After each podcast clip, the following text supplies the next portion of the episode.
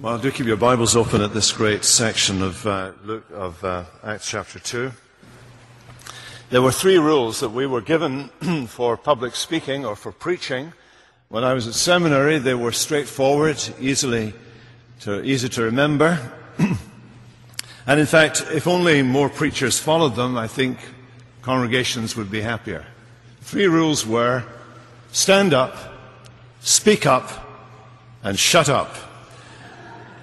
Well, this is the first here in, in Acts chapter 2. We have the first Christian sermon, and uh, Peter does just that. He stands up, we're told, verse 14.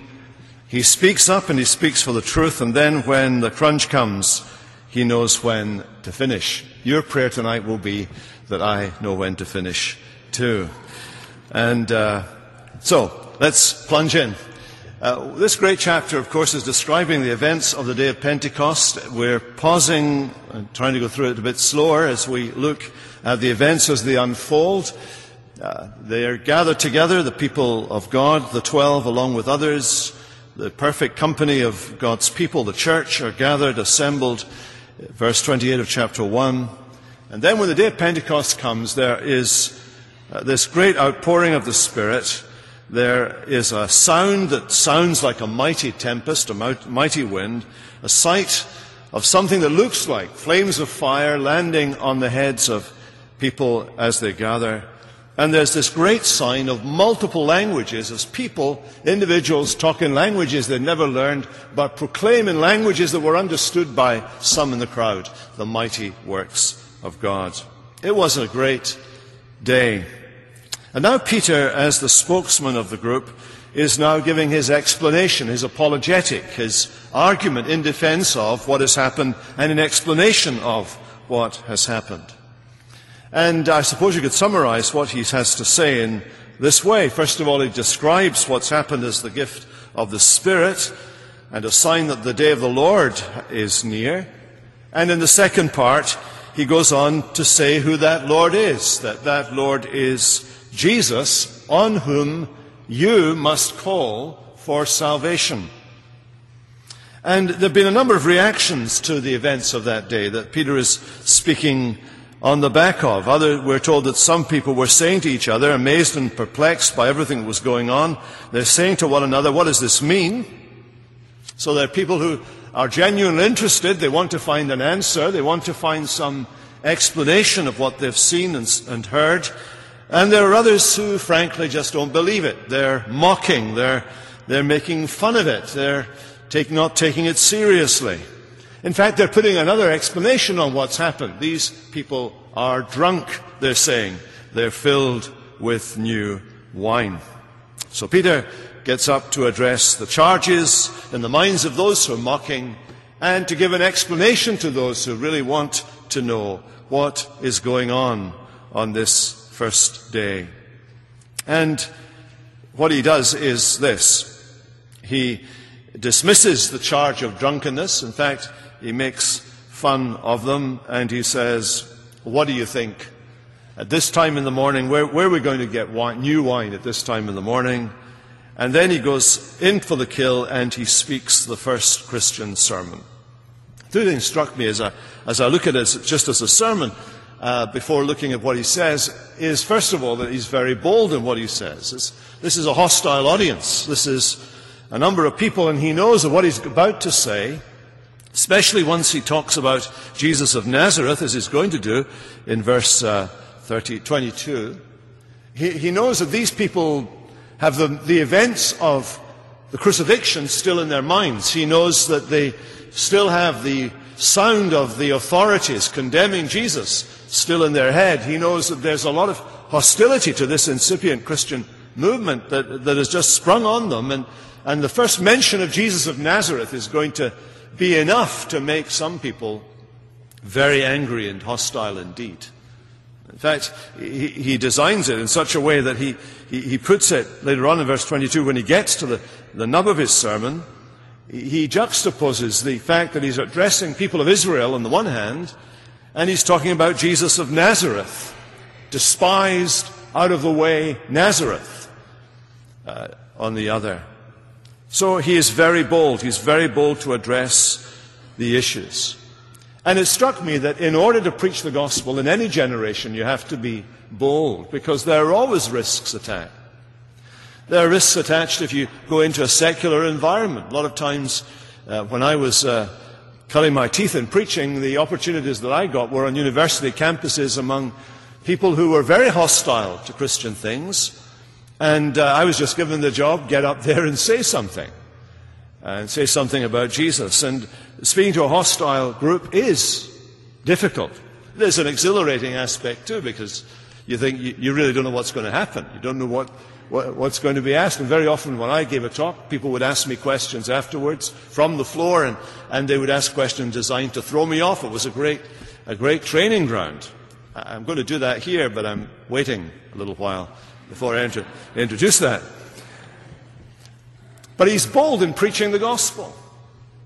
And I think today still, Preaching the gospel requires boldness, whether you're preaching outside to hostile secularists or inside to many church people. But we need to be bold in preaching the gospel, and in every generation we need to rediscover the gospel and re-articulate the gospel clearly because, as Martin Luther once said, the gospel is under threat in every generation. Or as someone else has said, we're only ever one generation away from losing the gospel altogether. See, what happens is the first generation preaches the gospel, the second generation assumes the gospel, third generation forgets the gospel. Next generation, they make a gospel up to suit themselves. That's why there have been regular, regular revivals of true religion to get us back to the gospel. Now, Peter is bold in preaching the gospel, and it takes boldness to resist the pressure of the latest scholarly or ecclesiastical trends. It takes boldness to resist simply re-articulating your own opinions or speculations, boldness not to dumb down the difficult parts or to leave out the offensive parts, boldness to speak the word of God in any generation. But he's not only bold, he's biblical. And that's where I want you to focus on this evening. He doesn't, not only does he not adjust his message to the sensibilities of the crowd around, but he takes the crowd to the Hebrew scriptures and he expounds the scriptures to the people. He's explaining this new thing that's going on, and he's telling them that the mission of the church fulfills the Word of God first of all. In other words, there, there, are three things that Peter explains about the apostolic message in this sermon that begins here in verse uh, 14 and goes right through to uh, verse 40. And those three things are simply these. First of all, that the apostolic message is the Word of God. The Christian message is, the apostolic message is the Word of God. Secondly, the apostolic message is the gospel of God. That is, it's good news, it's an announcement it isn't laying down rules that you have to follow or telling you things you have to do. Rather, uh, the Christian preacher is someone who is a newscaster. He's telling you something that has happened. He's telling you about events that have occurred. He's telling you about something that has been done. All you have to do is believe it. It's good news. It's gospel. And though the good news is focused on the work of God, who is the hidden actor behind the mighty works of Jesus, his death and resurrection and ascension. And the third thing you see about uh, the apostolic message here is that this apostolic message is the power of God.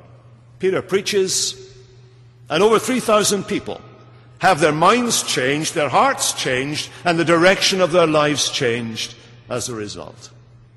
So those of us committed to the apostolic message believe it to be the Word of God, the gospel of God, and the power of God. I just want to look at the first one this evening. It's the Word of God. So there's a large number of them, 120 believers. And Peter stands up uh, off the back of their proclaiming in all these various languages the mighty works of God. Peter stands up, standing with the eleven, and lifts up his voice and addresses the crowd. And a precedent is set right from the very outset of the Christian movement that's important. It establishes right uh, at the very beginning the role of the apostles in this fledgling, fledgling new movement. And he reminds us why this is so important. In chapter 1, we saw a great section of chapter 1 was, was given over to the uh, identifying and then the electing of someone who had been with Jesus from the beginning and had been an eyewitness of Jesus' resurrection and who had been selected by Jesus himself to be one of the twelve. The twelve, if you will, are the core group within the Church of Jesus Christ. They are the foundation on which the church is built, the Apostle Paul says.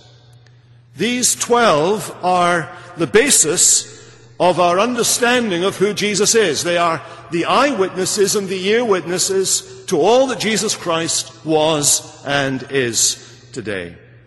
And the twelve, with Peter as their spokesman, take the stage as witnesses to Jesus' person and work. And he's some things to say. We have some more things to say about Peter's speech. It's extensive, it's uh, cogently argued, it's effectively prophetic.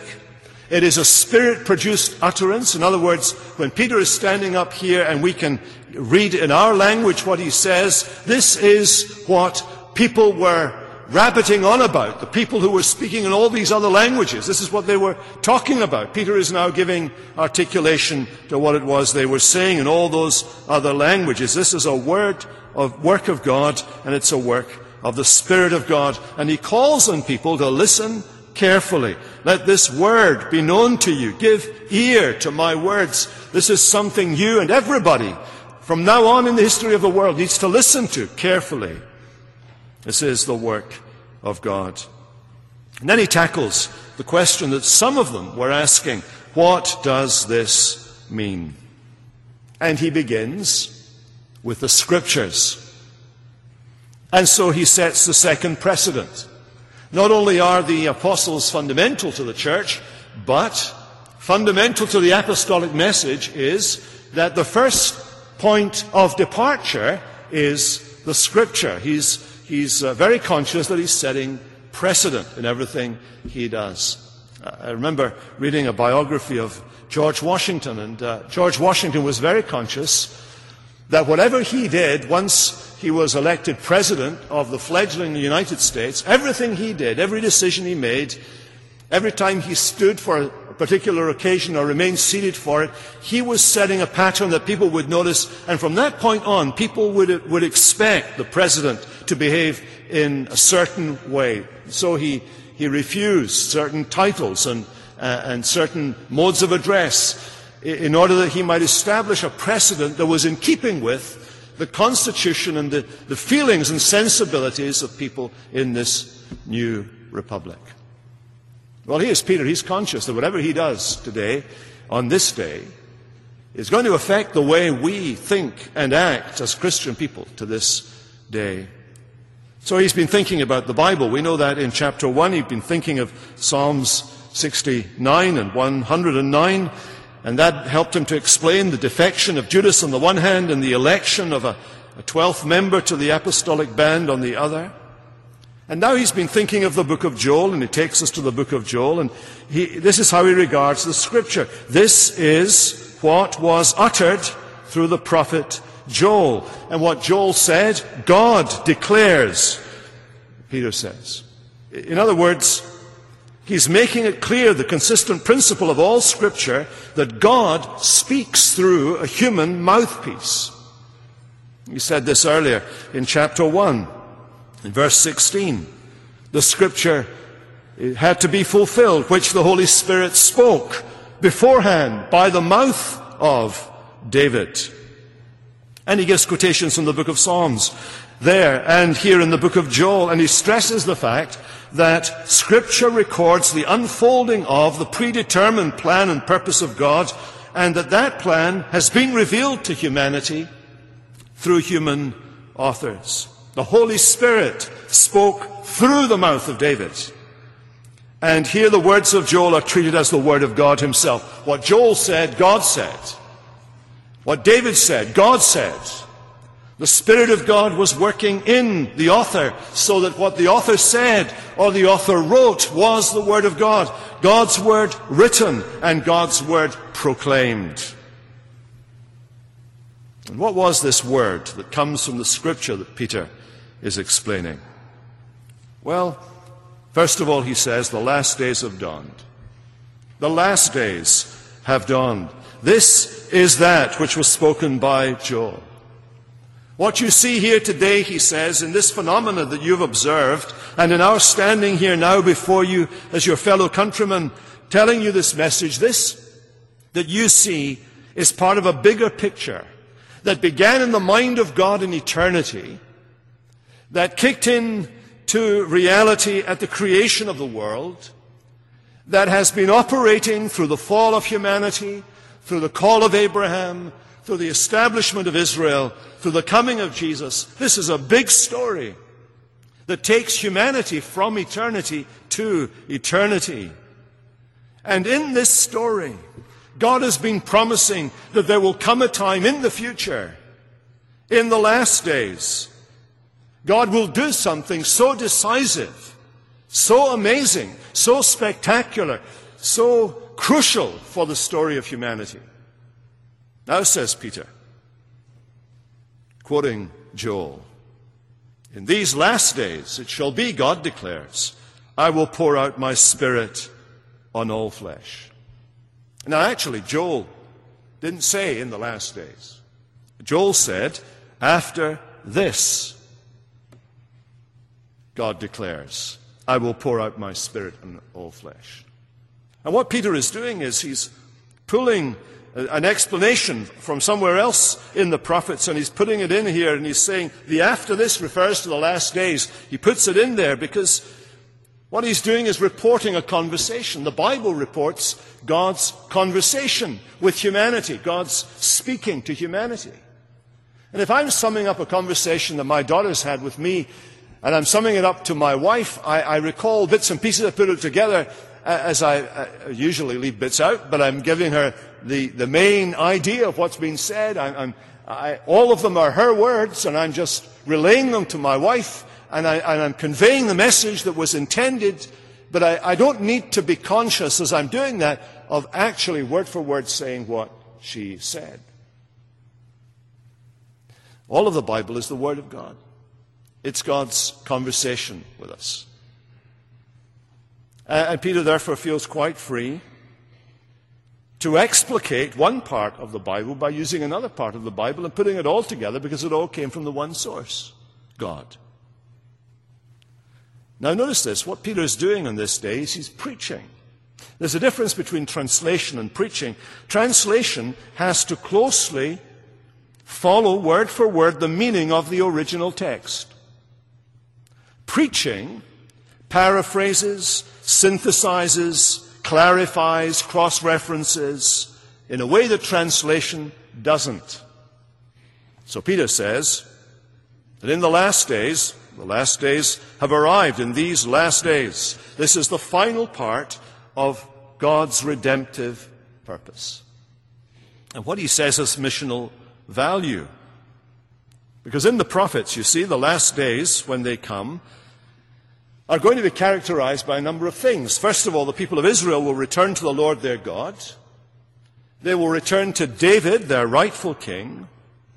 And the peoples of the nations will stream to the house of God in Jerusalem to be taught of God and ruled by God. The last days concerned events that would lead up to and end in the great and glorious day of the Lord. The end of all history as we know it. Let me just, for a moment, uh, run through a couple of Old Testament scriptures. Hosea chapter 3, for example. Afterwards, the children of Israel shall return and seek the Lord. And David their king, and they shall come to fear the Lord and his goodness in the latter days. Or from Isaiah, it shall come to pass in the latter days that the mountain of the house of the Lord shall be established as the highest of all the mountains, and shall be lifted up above the hills. Nations shall flow to it. Many people shall come. And they'll say to the people there, Teach us, teach us his ways, that may, we may walk in his paths. For out of Zion shall go forth the law and the word of God from Jerusalem. Now, says Peter, what you see here today is what was prophesied by Hosea and Micah and Isaiah and Joel. Wonders in the heavens above, signs on the earth below, blood and fire and vapor of smoke, sun turned to darkness, moon to blood before the day of the Lord comes. You've seen them, he says. You've seen people healed. You've seen the lame walk, the blind see, the deaf hear, the dead rise. You've seen the midday midnight when the whole earth was covered with darkness when Jesus was on the cross. You've heard of the earthquakes that surrounded Jerusalem on the morning that Jesus rose from the dead. You've seen evidences of these supernatural things, and these are nothing compared to what is going to come at the end of the end. These events, he says, these people speaking in multiple languages of the world, reversing the story of Babel these are wonders and signs done in your sight, in your lifetime. They're signaling the great end of all things. Now, you see, when Peter makes this announcement and says, This is that, these are the last days, what would most Jews expect? Well, they would have expected that if these were the last days and if this was the great and terrible day of the Lord, that immediately God would nuke his enemies and end the world. And what Peter is going to go on to say, and we can't, we don't have time to do this evening, but to go on to the next part of this sermon, is here's the good news. The good news is that the day of the Lord has arrived, the coming of the Lord has arrived, that period of the end times is here. But guess what? God in His sheer grace, God in His overwhelming patience with humanity is holding back, holding back in His mercy the sheer onslaught of His wrath against sin, holding it back in order that there may be time for men and women and boys and girls to repent. There's mercy. The last days have dawned. And secondly, the promised gift has arrived. He has poured out, poured out what you see and hear. This is what Joel said. I will pour out my spirit on all flesh. You've seen it today, says Peter. You've seen men and women. Here we are, talking about the wonderful things of God, and you're wondering why it is we're able to speak in the dialects of people from various parts of the empire. Here's the reason God has poured out His Spirit upon us and enabled us to prophesy, to speak the Word of God. You see, when this was prophesied by Joel, he was picking up on, Joel was one of the last in a series of prophets in the Bible. He was picking up in the language of one of, of the very first prophet in the Bible, at least the first significant prophet in the Bible, who is Moses. Moses was overwhelmed with the work that God had called him to do, and he was encouraged by his father, uh, by, by, Jethro, to, uh, to establish an eldership. Jethro had no idea what he was asking. Hmm. And uh, uh, one of the great gifts, it is, seriously, I'm only I'm joking with you. Uh, he, so he established an eldership. 70 men were appointed elders in Israel. And uh, the day came for them to be ordained, and he took them aside to the tent of meeting, and there prayed that the Spirit that God had given to him might be upon them, that there might be wisdom to share with him the burden of leadership and to lead God's people, Israel. And the Spirit fell upon the elders with Moses, the tent of meeting. All the elders prophesied. They prophesied. They spoke the word of God. But there were two elders who were late for the meeting. They were still in the camp. Nothing, some things never change.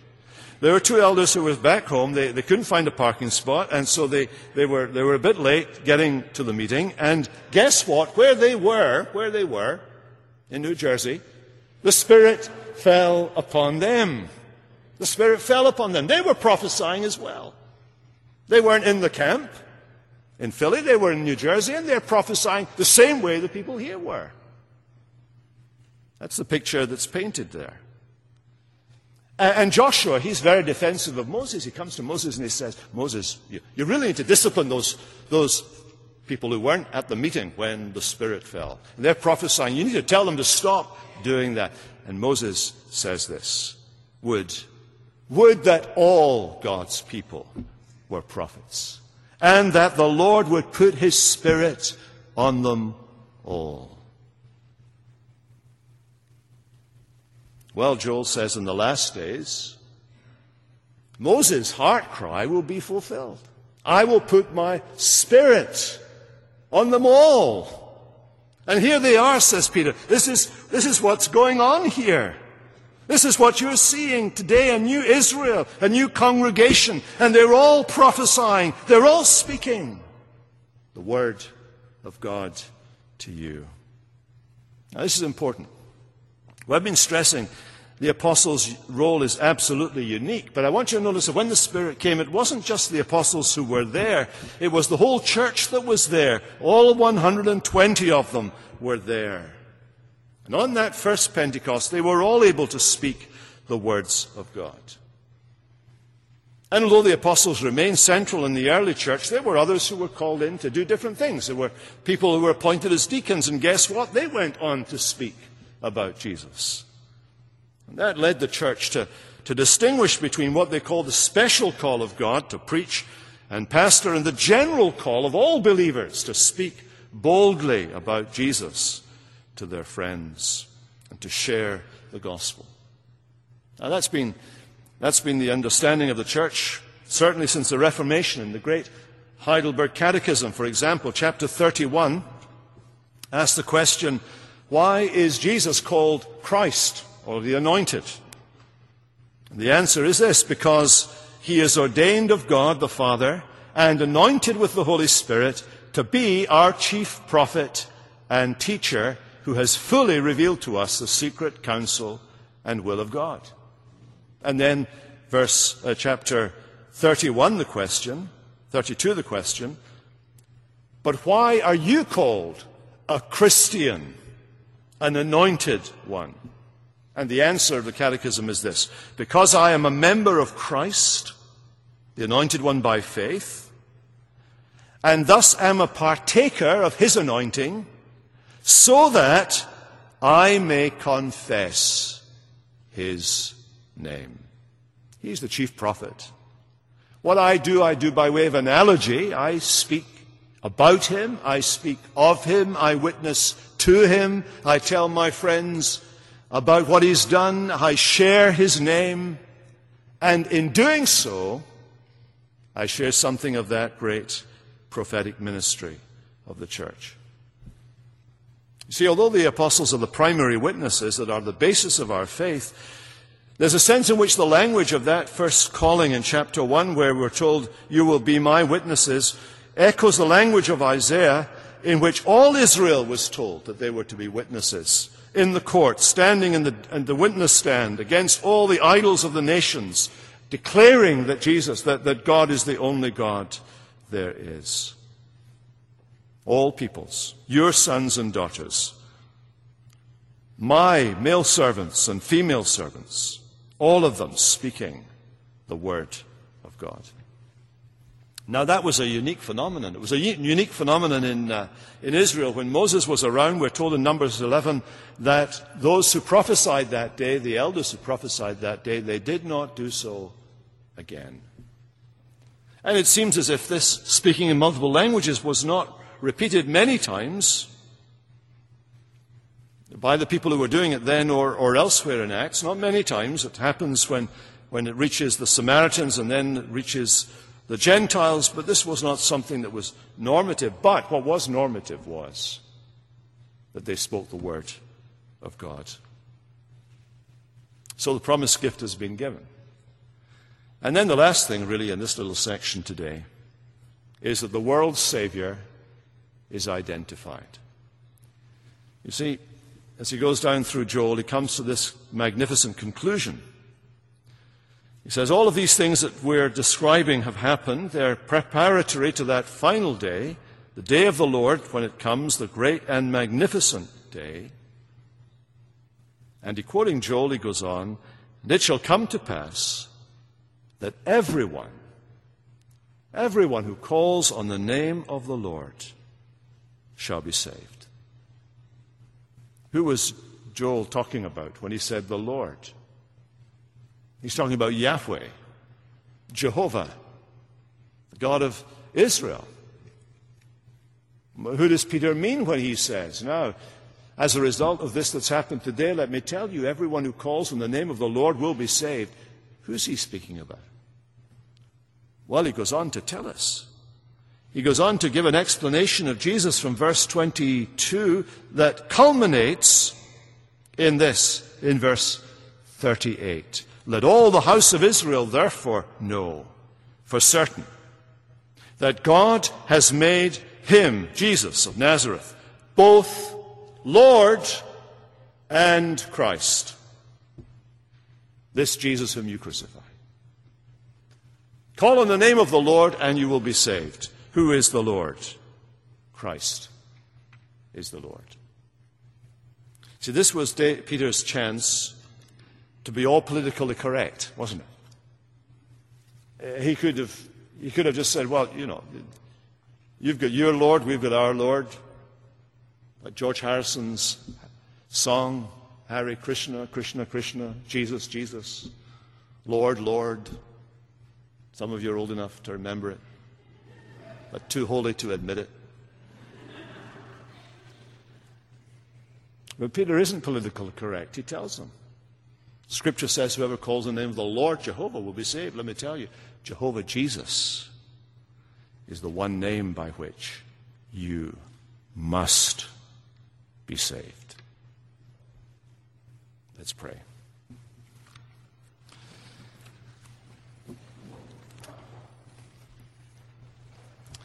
Father, we thank you that the latter days have dawned. We live between the times now, waiting their conclusion when Jesus shall come back in power and glory, we thank you that uh, the promised gift has been given and that everyone here who is a believer has with resting and residing within them the Spirit of glory and of God. We thank you that the world's Savior is identified, that for every nation under heaven there is but one Lord, and whoever calls on his name shall be saved. We pray that tonight someone here would call on his name for the very first time and be saved. We pray in Jesus' strong name. Amen.